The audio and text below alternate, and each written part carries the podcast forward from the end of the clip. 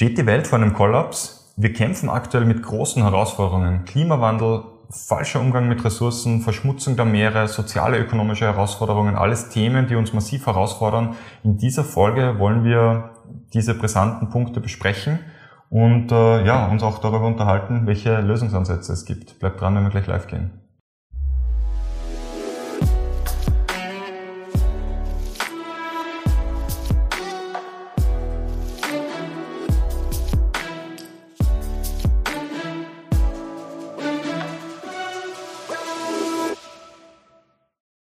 Herzlich willkommen zu unserer Kaffeepause. Hallo. Josef und ich freuen uns sehr, dass wir dich heute wieder zu einer besonderen Folge begrüßen dürfen. Wir wollen nämlich heute über die großen Herausforderungen sprechen, mit denen wir als Menschheit auf diesem Planeten Erde konfrontiert sind. Josef, in deine Richtung, was sind die Kernprobleme, die momentan am Tableau liegen? Ja, schwierige, eine absolut schwierige Frage. Wie gesagt, ich kann mich da jetzt nur an den, an den Risikobericht des World Economic Forum beziehungsweise an andere Initiativen stürzen. Ein Kernthema, was uns alle betrifft, was wir in, in nahezu allen Lebensbereichen finden, ist das Thema Klimawandel und alles, was dort irgendwo damit zu tun hat. Das heißt, das betrifft das Pariser Klimaabkommen, das betrifft das eh Ursprung eigentlich mit dem Kyoto-Protokoll, wo das mhm. schon irgendwo angefangen hat und natürlich auch irgendwo die, die SDGs und den EU-Aktionsplan. Wir haben das Thema Ressourcen. Wie mhm. gehen wir mit diesen Ressourcen um? Was, was steht dort eigentlich dahinter? Ein großes Thema, was immer mehr äh, publik wird, ist auch das Thema äh, der Verschmutzung der Meere. Absolut. Das heißt, was ver verursachen wir dort mit, ja. mit diesem Thema? Und darüber hinaus sind wir jetzt auch noch mit gewissen sozialen Herausforderungen und wirtschaftlichen Herausforderungen äh, konfrontiert, die uns gerade ein Jahr nach Ausbruch oder nach dem richtigen Ausbruch der Corona-Pandemie ja immer noch äh, sehr stark beschäftigen. Ja, dann fangen wir vielleicht mit dem Klimawandel an. Nicht, nicht, nicht zu lange, aber was ist jetzt sozusagen die große Herausforderung beim Thema Klimawandel?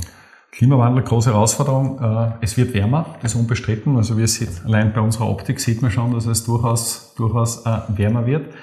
Von den letzten 100 äh, oder ja, eigentlich sind es 140 Jahren, haben wir die zehn heißesten Jahre innerhalb der letzten 20, 22 Jahre erlebt.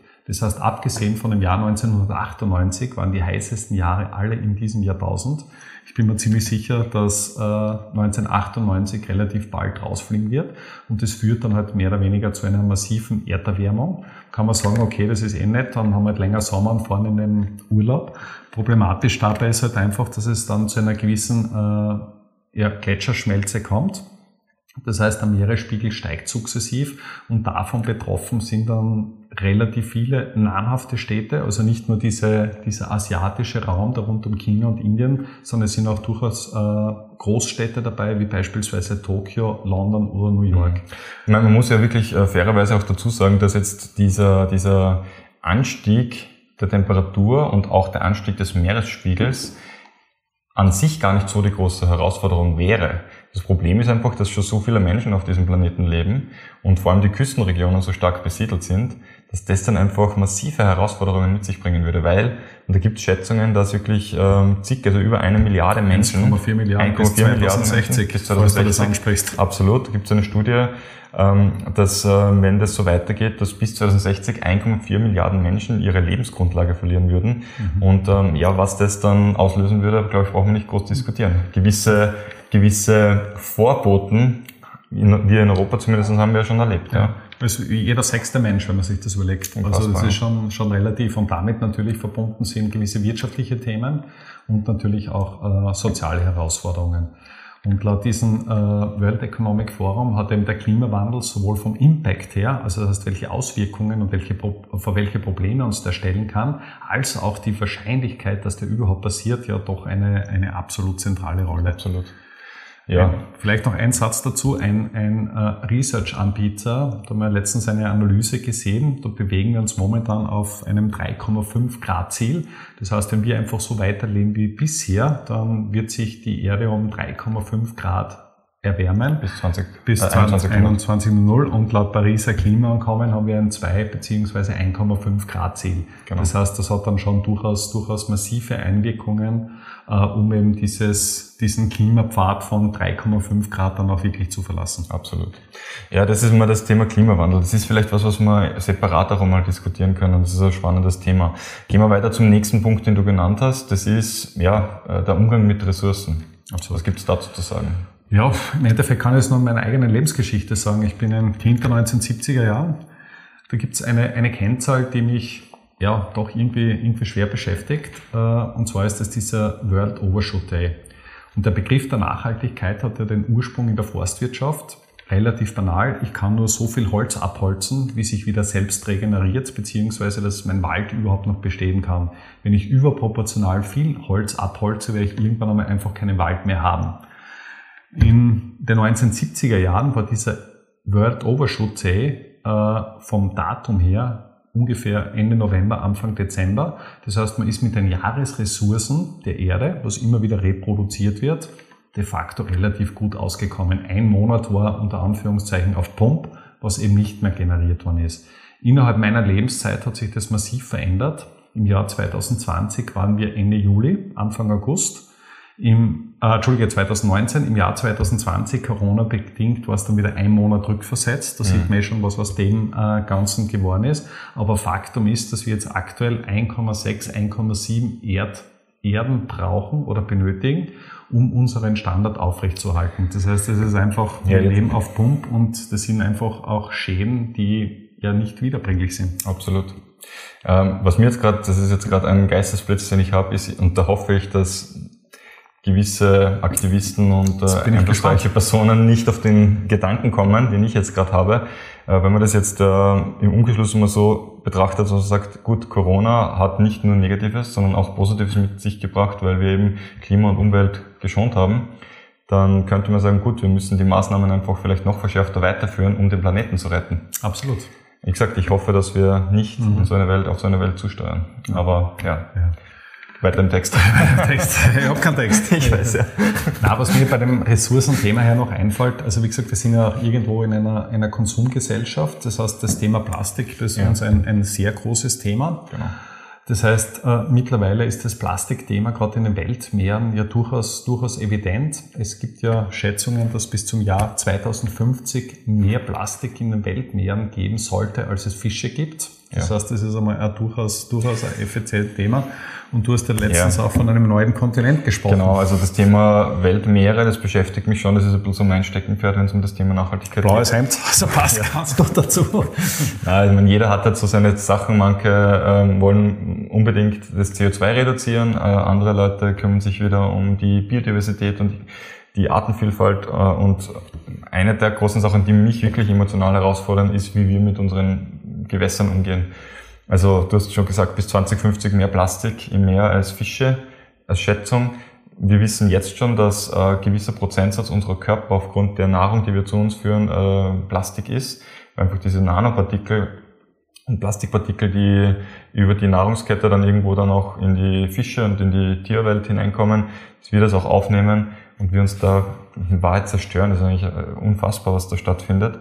Und äh, es ist aber nicht nur das, sondern äh, es geht ja mittlerweile schon so weit, dass aufgrund der Meeresströme, die es gibt, vor allem im Pazifik gibt es da so einen Strudel, wo eben mehrere Meeresströme dann zusammenlaufen, dass sich dort das Plastik angesammelt hat. Und es gibt Schätzungen von der Größe Deutschlands bis zweimal Europa. Ich sag, äh, seriöse Schätzung wird wahrscheinlich irgendwo dazwischen sein. Damit einmal, einmal die Fläche Europas. Äh, aber es ist auch eine sehr, sehr große eine große Fläche und äh, mehrere Meter tief, wo sich das Plastik da ansammelt. Und das, was für mich wirklich überraschend war, ist, dass es teilweise sogar begehbar ist. Also es gibt dann Versuche oder, oder Technologien, wo man versucht jetzt eben das Plastik rauszuholen und wieder zu recyceln, aber aufgrund der schieren Masse an, an, an, an Müll, der sich dort angesammelt hat, ist es schon auch ein aussichtsloses Thema, weil es ja nicht nur darum geht, den bestehenden, wir, wir sind ja jetzt nicht auf Null Umweltverschmutzung und müssen halt das, was jetzt geschehen ist, aufsammeln, sondern es ist ja so, dass ja die Umweltverschmutzung trotzdem laufend stattfindet. Absolut. Und das ist was, was ich persönlich ja einfach fast nicht fassen kann, wenn man sich einfach nur mal die Zahlen anschaut. Mhm. Muss aber auch dazu sagen, dass ich ja selbst auch durch mein Verhalten, durch die Duschgels, die man verwendet, mit diesem Peeling-Effekt zum Beispiel, das ist ja auch, das wird auch mit so Mikroplastik produziert. Mhm. Also man macht sich ja selbst auch mitschuldig an diesem ganzen Absolut. Thema. Ja. ja, du hast auch das Thema Artenvielfalt angesprochen. Das ist auch etwas, was mich persönlich ein bisschen, ein bisschen triggert. Und zwar ist es so, dass in, in meiner Lebenszeit von gut vier Jahrzehnten äh, die Artenvielfalt um ungefähr zwei Drittel zurückgegangen ist, laut Schätzungen. Passiert natürlich durch die, durch die ganzen Rodungen, beziehungsweise alles, was dort irgendwo in dem, dem Zusammenhang äh, auch, auch mit stattfindet. Und um das auch irgendwo in eine ökonomische Dimension hineinzubringen, äh, laut Schätzungen kostet der Verlust der Biodiversität äh, weltweit ungefähr 1,1 Billionen, also 1100 Milliarden, was da wirklich an, an Schaden verursacht wird. Ich meine, man muss auch dazu sagen, dass diese Schätzungen, äh, alle Schätzungen, Klar. die wir jetzt bringen, ähm, die, die werden halt von, von NGOs, von äh, Umweltorganisationen etc. durchgeführt und die sind kritisch zu betrachten, die Zahlen, weil damit sicher auch in einem gewissen Rahmen Politik gemacht wird. Klar. Aber es kostet was. Dividieren wir es durch zwei, dividieren wir es durch drei. Mhm. Die Wahrheit ist aber in der Nähe ja. und äh, das allein reicht schon aus. Mhm. Ja, also das ich habe aber noch ein paar Zahlen parat, jetzt um gleich entgegenzuwirken. Äh, wenn man sich die größten äh, Schäden anschaut, die im Jahr 2020 durch Naturkatastrophen passiert sind, dann findet sich auf der ersten Stelle eine Flut in China. Mhm. Das heißt, da war der Schaden, wenn ich es richtig im Kopf habe, 33, 34 Milliarden. Mhm. Davon versichert nicht einmal 10 Prozent. Mhm. Auch in, in ein ja, ein bisschen örtlich näheres Gebiet hat es in die ja, eigentlich leidige Liste der Top Ten äh, geschafft. Das war das Erdbeben in Kroatien, was eben im, äh, wann war das, im März, April 2020 stattgefunden hat. Der Schaden 6,1 Milliarden in Zagreb. 0,1 versichert. Das heißt, da bleibt man schon mal viel liegen und da sieht man auch, wie man sich daran gewöhnt. Also es finden sich natürlich auch regelmäßig Hurricanes auf dieser Top-Liste und dort sind die Versicherungsquoten im Regelfall schon viel höher. Mhm. Das heißt, da merkt man dann schon, dass eben äh, durch die, die, die ganzen Dinge, die wir jetzt ausgelöst haben, ja auch wirklich ein, ein sehr großes wirtschaftliches Risiko besteht, was de facto auch irgendwo schwer versicherbar ist. Du hast ja schon über ökonomische Risiken jetzt gesprochen. Ähm, der Klimawandel bzw. Die, die ganze Umweltzerstörung ist ein ökonomischer Faktor geworden. Es gibt aber auch wirtschaftliche Herausforderungen jetzt abseits Absolut. von Umweltzerstörungen. Was wären da so die Top 1, 2, 3 Themen? Ja, wie gesagt, das ist eine subjektive Auswahl. Ja. Aus meiner Sicht natürlich jetzt durch Corona haben wir eines bedingt. Wir haben die Geldmenge massiv erhöht von den Notenbanken her. Das heißt, die Märkte werden mit Geld überschüttet. Es gibt de facto keine Zinsen mehr. Das heißt, das Veranlagen wird schwierig. Mhm.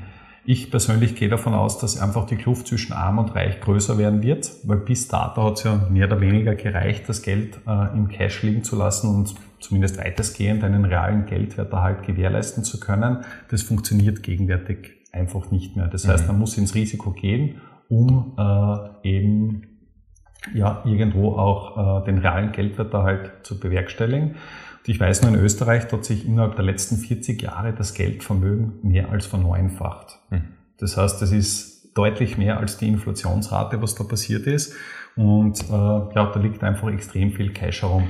Zweit, Entschuldige, ein Punkt. Ja. Äh, zweite große Thema, die Notenbanken werden draufbleiben, weil die Staaten sich massiv verschuldet haben. Die Verschuldung äh, bedingt eben das, dass man sagt, man versucht halt gerade in Europa die Wirtschaft im Zuge der, der ganzen äh, Corona-Pandemie zu, zu äh, supporten und zu unterstützen, führt zu ausufernden Verschuldungen. Haken dabei ist es, dass es eben viele Unternehmen gibt, sogenannte Zombie-Unternehmen, die de facto nur künstlich am Leben gehalten werden. Das heißt, paradoxerweise ist es so, dass wir trotz diesem äh, Corona-Jahr 2020 aktuell sehr niedrige Pleitequoten haben als Unternehmen, die eben das Jahr 2020 nicht überlebt haben. Und ähm, ja, man spricht im Endeffekt schon davon, dass es sich um eine gewisse Art von salopp formuliert Konkursverschleppung handelt. Das heißt, dass ja an und für sich da, da wird auch einiges in den nächsten Monaten oder Quartalen erwarten. Ja, vor allem das Problem bei Zombie-Unternehmen, da könnte man sagen, ja gut, okay, dann gibt es halt ein paar marode Unternehmen, aber das Problem ist ja, dass ja gesunde Unternehmen angesteckt werden können davon. Absolut. Wenn jetzt ein gesundes Unternehmen mit so einem Zombie-Unternehmen einen Vertrag abschließt, äh, eine Ware liefert, das Unternehmen aber nicht zahlen kann, pleite geht, dann besteht, kann, besteht die Gefahr, dass das gesunde Unternehmen dann auch eben in Schwierigkeiten kommt. Und das ist das, was dann schon noch ein, ein, eine Kettenreaktion auslösen könnte. Also Absolut. man darf diese Gefahr nicht unterschätzen. Inflationäre Tendenzen, die aus dem Ganzen hervorgehen, die jetzt leicht spürbar sind am Rohstoffmarkt, sieht man, dass die Preise massiv anziehen. Das hat aber auch den Hintergrund, dass die Lieferketten massiv gelitten haben. Gelitten haben, ja, also Suezkanal, dann die, die, diese Pipeline, die von den Hackern lahmgelegt wurde, die dann auch zu Lieferschwierigkeiten geführt hat, aber auch die Prognose verschiedenster Unternehmen im Hinblick auf das Konsumverhalten war komplett falsch. Und äh, es ist dementsprechend viel weniger produziert worden, als äh, produziert hätte werden müssen, um den Konsum zu befriedigen. Und ähm, ja, das führt einfach momentan ganz leicht in die Richtung, dass man sagt, es, es riecht ein bisschen nach Inflation. Ich sage nicht, dass es äh, quantitativ schon sichtbar ist, aber das sind halt die Herausforderungen, von denen wir stehen. Ja, aber da gibt es immer die, die zwei Theorien. Also in Amerika war die Inflationsrate im Mai bei 5%, also auch wirklich mhm. hoch. Die FED wird auch schon langsam nervös. Das heißt, man versucht jetzt auch schon äh, den Markt in gewisser Weise darauf vorzubereiten, dass es vielleicht doch vor 2024, vielleicht schon im Jahr 2023 zu Zinsanstiegen kommen kann. Und ähm, da gibt es einfach die zwei Theorien wir es in dem Podcast ja auch schon besprochen haben. Auf der einen Seite die Theorie äh, des Arbeitsmarktes. Das heißt, wenn äh, wir eine Vollbeschäftigung haben, wenn Unternehmen Schwierigkeiten haben, potenziell gute Leute zu integrieren, dann müssen sie tiefer in die Tasche greifen, um eben diese Leute äh, ja, überhaupt zu bekommen. Und das wirkt dann eben in weiterer Folge inflationär. Und das zweite Thema, was er immer anspricht, ist die Geldmenge. Das heißt, wenn etwas viel da ist und eine große Nachfrage ist, dann muss dieses Geld irgendwo investiert werden und das führt dann auch zu gewissen Blasenbildungen, wie wir es gegenwärtig beispielsweise am Aktienmarkt oder auch am Immobilienmarkt sehen. Und das sind einfach zwei Theorien, die gegeneinander stehen und eine wird definitiv recht haben. Definitiv. Bevor wir zum Schluss kommen, noch der letzte Punkt, soziale Herausforderungen. Mhm. Kurz zusammengefasst. Ja.